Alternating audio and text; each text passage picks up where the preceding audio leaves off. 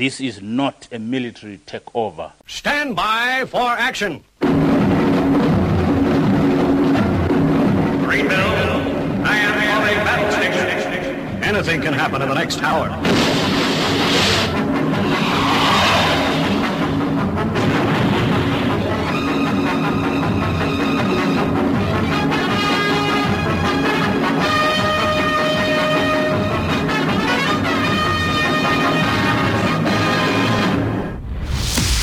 It's Friday. It's 11 o'clock, and it's time for the Paranoid Squirrel Rock Show with your host, Armitage.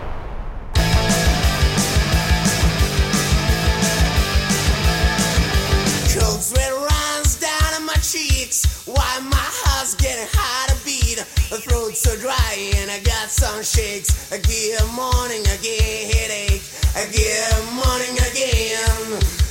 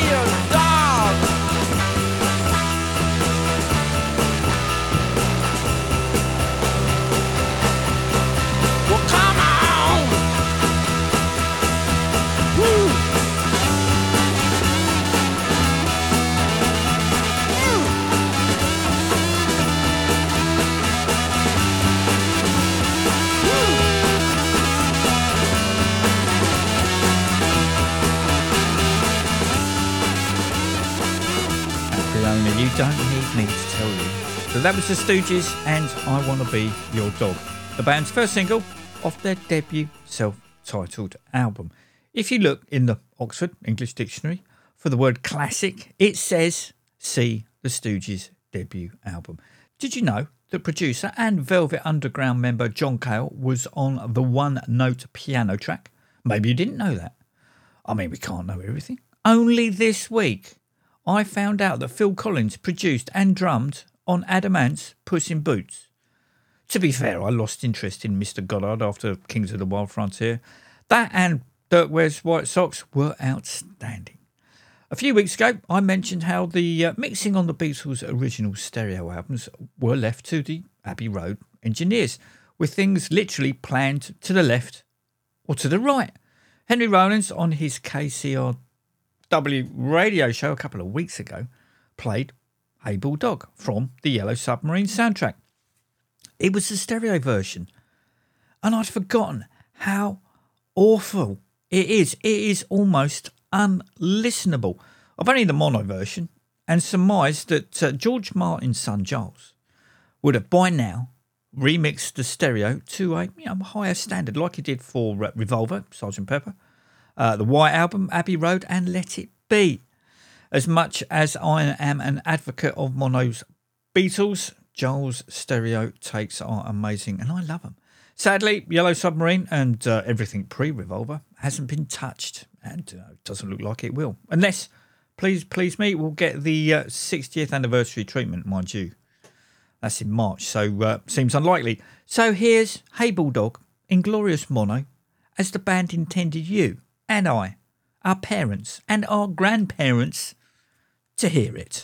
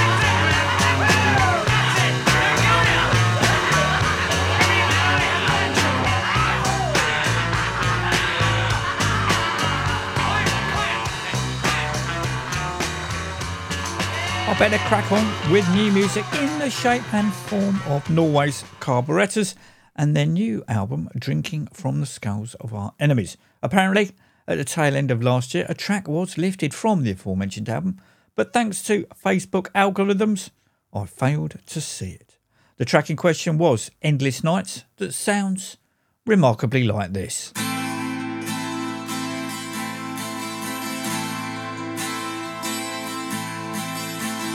another endless night.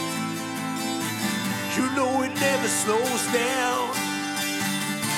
We came before you. We're gonna rock this town. Take a look at yourself. Still fire in your eyes. Let everything go and just feel alright. So come on. Oh.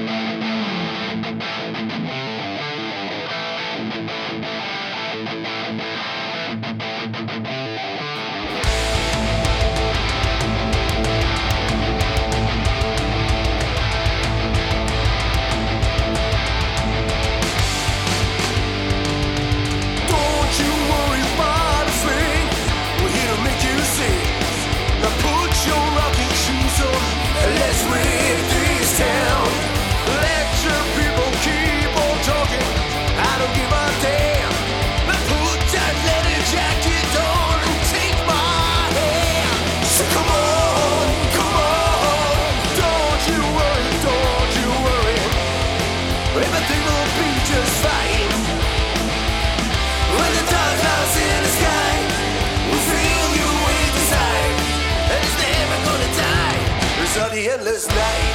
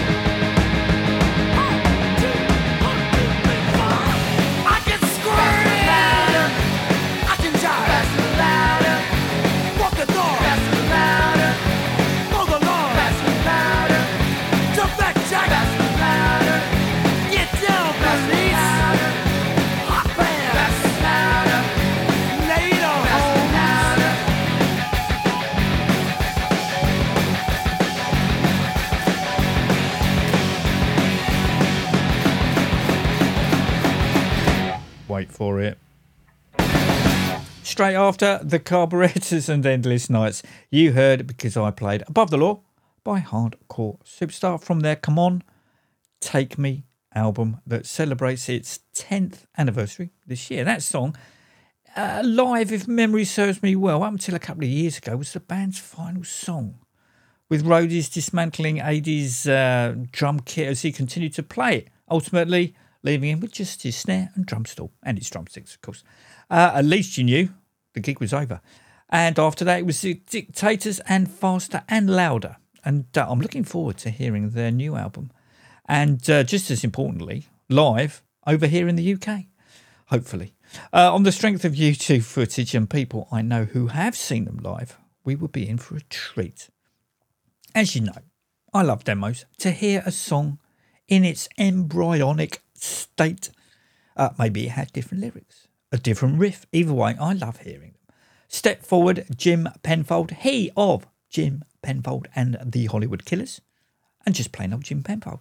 Uh, I got an email on Monday informing me that the original demo of Baby that Jim recorded in 1988 along with Levi Roots Biddy on percussion and harmonies at Granny's Studio in Fulham is available to download from Jim's website. A year later, in 1989, he recorded a proper master of Baby, produced by John Brand, which Jim hopes to release soon. Now, a version of Baby is currently available on Jim's 2020 album, Groovy Music Project. So I wasn't sure if this was a different demo or the John Brand version, slightly different mix. So, you know, I thought I would ask Jim himself. He replied to my message The Baby on Groovy Music project was recorded around 2004 and was never finished as I, it wasn't happening for me, a bit plodding. The John Brand version is a proper master track and has Segs from the ruts on bass. Ooh, ooh, and indeed, ooh.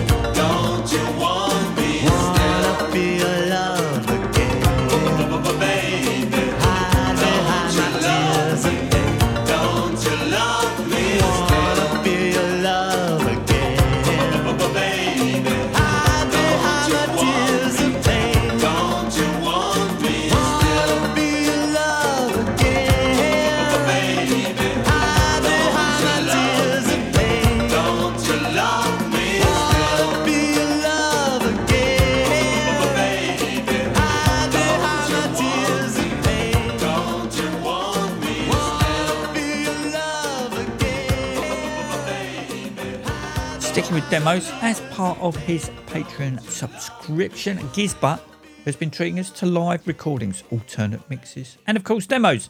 The latest being Janus Stark's Undressing with the Flames from 2000.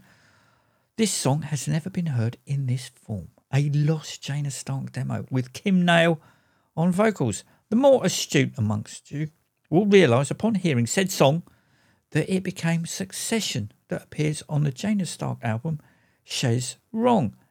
And if the Chez Wrong album is lacking in your musical collection, a link to purchasing it will be in this episode's show notes over at theparanoidsquirrel.com.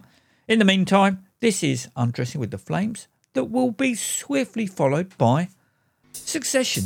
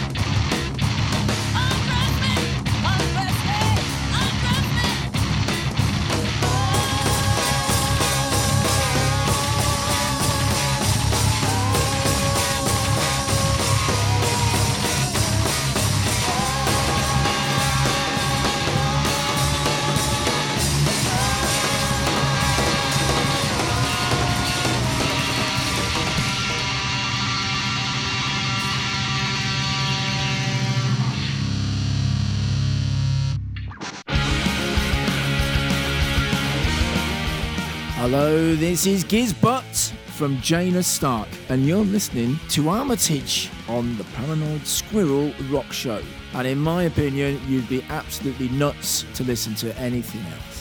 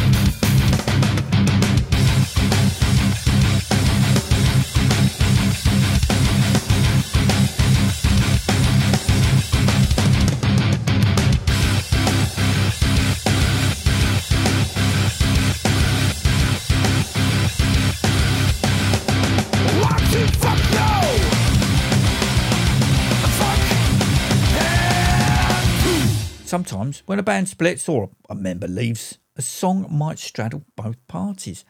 Take the Paul Gray Penn's Hit or Miss, originally recorded as a demo by Eddie and the Hot Rods in 1979, that would eventually be released on the 1990 Hound Dog Records album, The Curse of the Hot Rods, but found its way onto the Damned's Black Album in 1980. On the same album, the intro to Therapy, as I've mentioned before, was the intro to Brian James's Tanz Der Youth track, Blue Lights Flashing. 43 years after the event, I have recently discovered another song that transpositions two bands. I didn't make that word up. Sounds like I did. The song in question, in its more famous form, I am well aware of. The seemingly original release, first track, as I said, I never knew existed until a Facebook post brought it to my attention. The song, the songs in question are from Iron Maiden and the opening track to their second album, Killers, that came out in 1981, and Samson and a track from their 1980 album, Head On. The Iron Maiden song is The Ides of March with Samson's Thunder Burst. Now, there is a huge amount of interconnectedness between both bands. Samson drummer, Thunderstick, not his real name, was in an early incarnation of Iron Maiden. Samson drummer Clive Burr left to join Iron Maiden, with Thunderstick going the other way in a free transfer, with Samson vocalist Bruce Bruce leaving the band and reverting to his real name of Bruce Dickinson and joining Iron Maiden. Right now, we're all clear on that. Obviously, whilst Thunderstick was in Maiden, songs and ideas were being jammed on with nameless riffs floating around. One of these nameless riffs, Thunderstick took to Samson and named it Thunderburst, crediting it to all the members of the then lineup of Samson and importantly, Steve Harris as a nod to where it originated. A year later, Iron Maiden released it as The Ides of March, with Harris as the sole writer. Now, were each aware of the others? Probably not. Maiden started playing it live in uh, October 79, but would have Thunderstick gone and seen a band he'd left play live? Unlikely. Even if he read a live review that gave a set list, would the title have meant anything? Yeah, probably not. Same for Harry. Would he buy a record featuring a former bandmate? Probably not. He might have after the event when sizing up Dickinson's vocals as Di'Anno's replacement, but as Thunderburst is on the first track on side two, would he have made it that far? Or did he skip it altogether in favour of Head On? So follow up shock tactics? Who knows? So without further ado,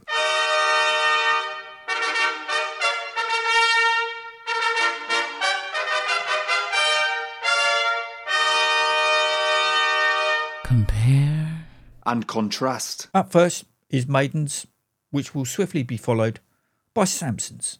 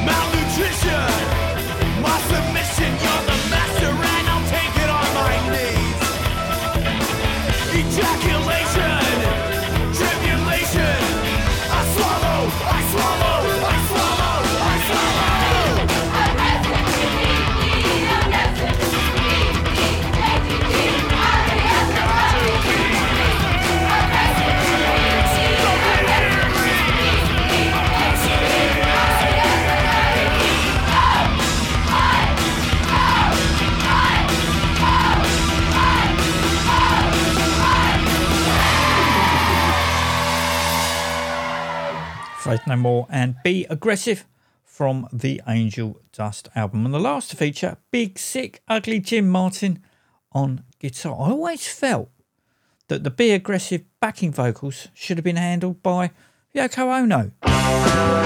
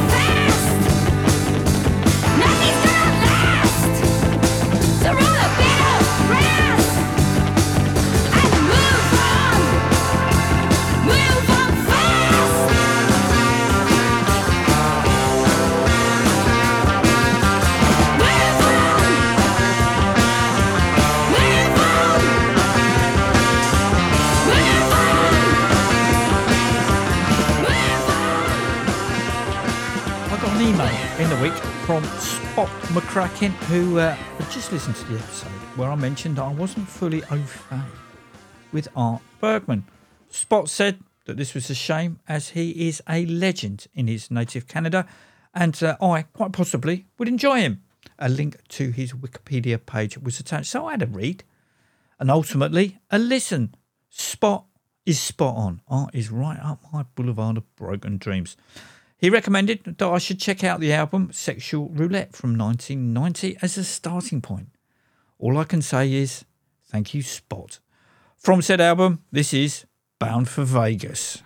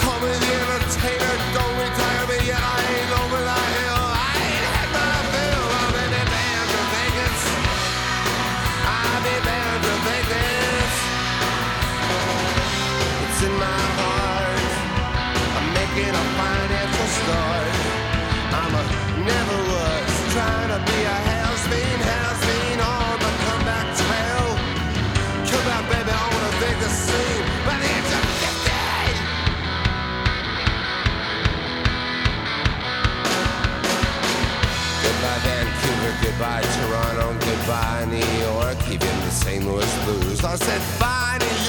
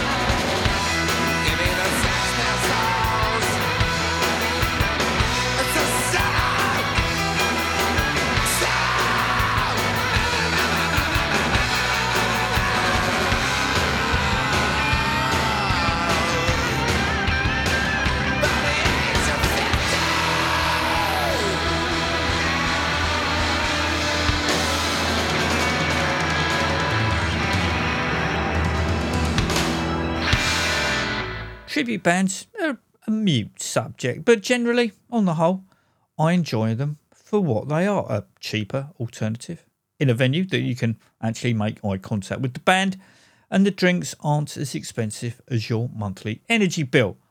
A band that Exeter rate has dragged me along to, willingly, I hasten to add, are the Feel Good Band that obviously pay homage to Dr. Feelgood. Well, the Feel Good Band have just said farewell to their last founding member, guitarist John Simpson, which uh, now means both the Feel Good Band and Dr. Feelgood have no original members in their current lineup.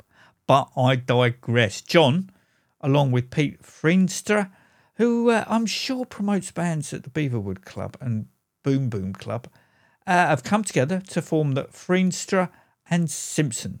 Uh, the first song from the duo is called Your Eyes Gave You Away and sounds remarkably like this.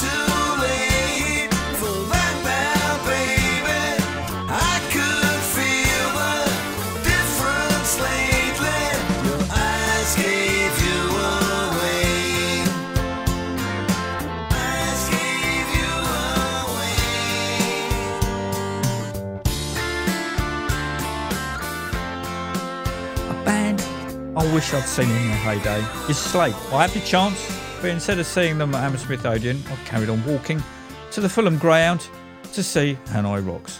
There is a Slade tribute band called Slade UK who are playing the aforementioned Beaverwood Club in December. A bit early to book tickets, I know, but I thought I'd put it out there.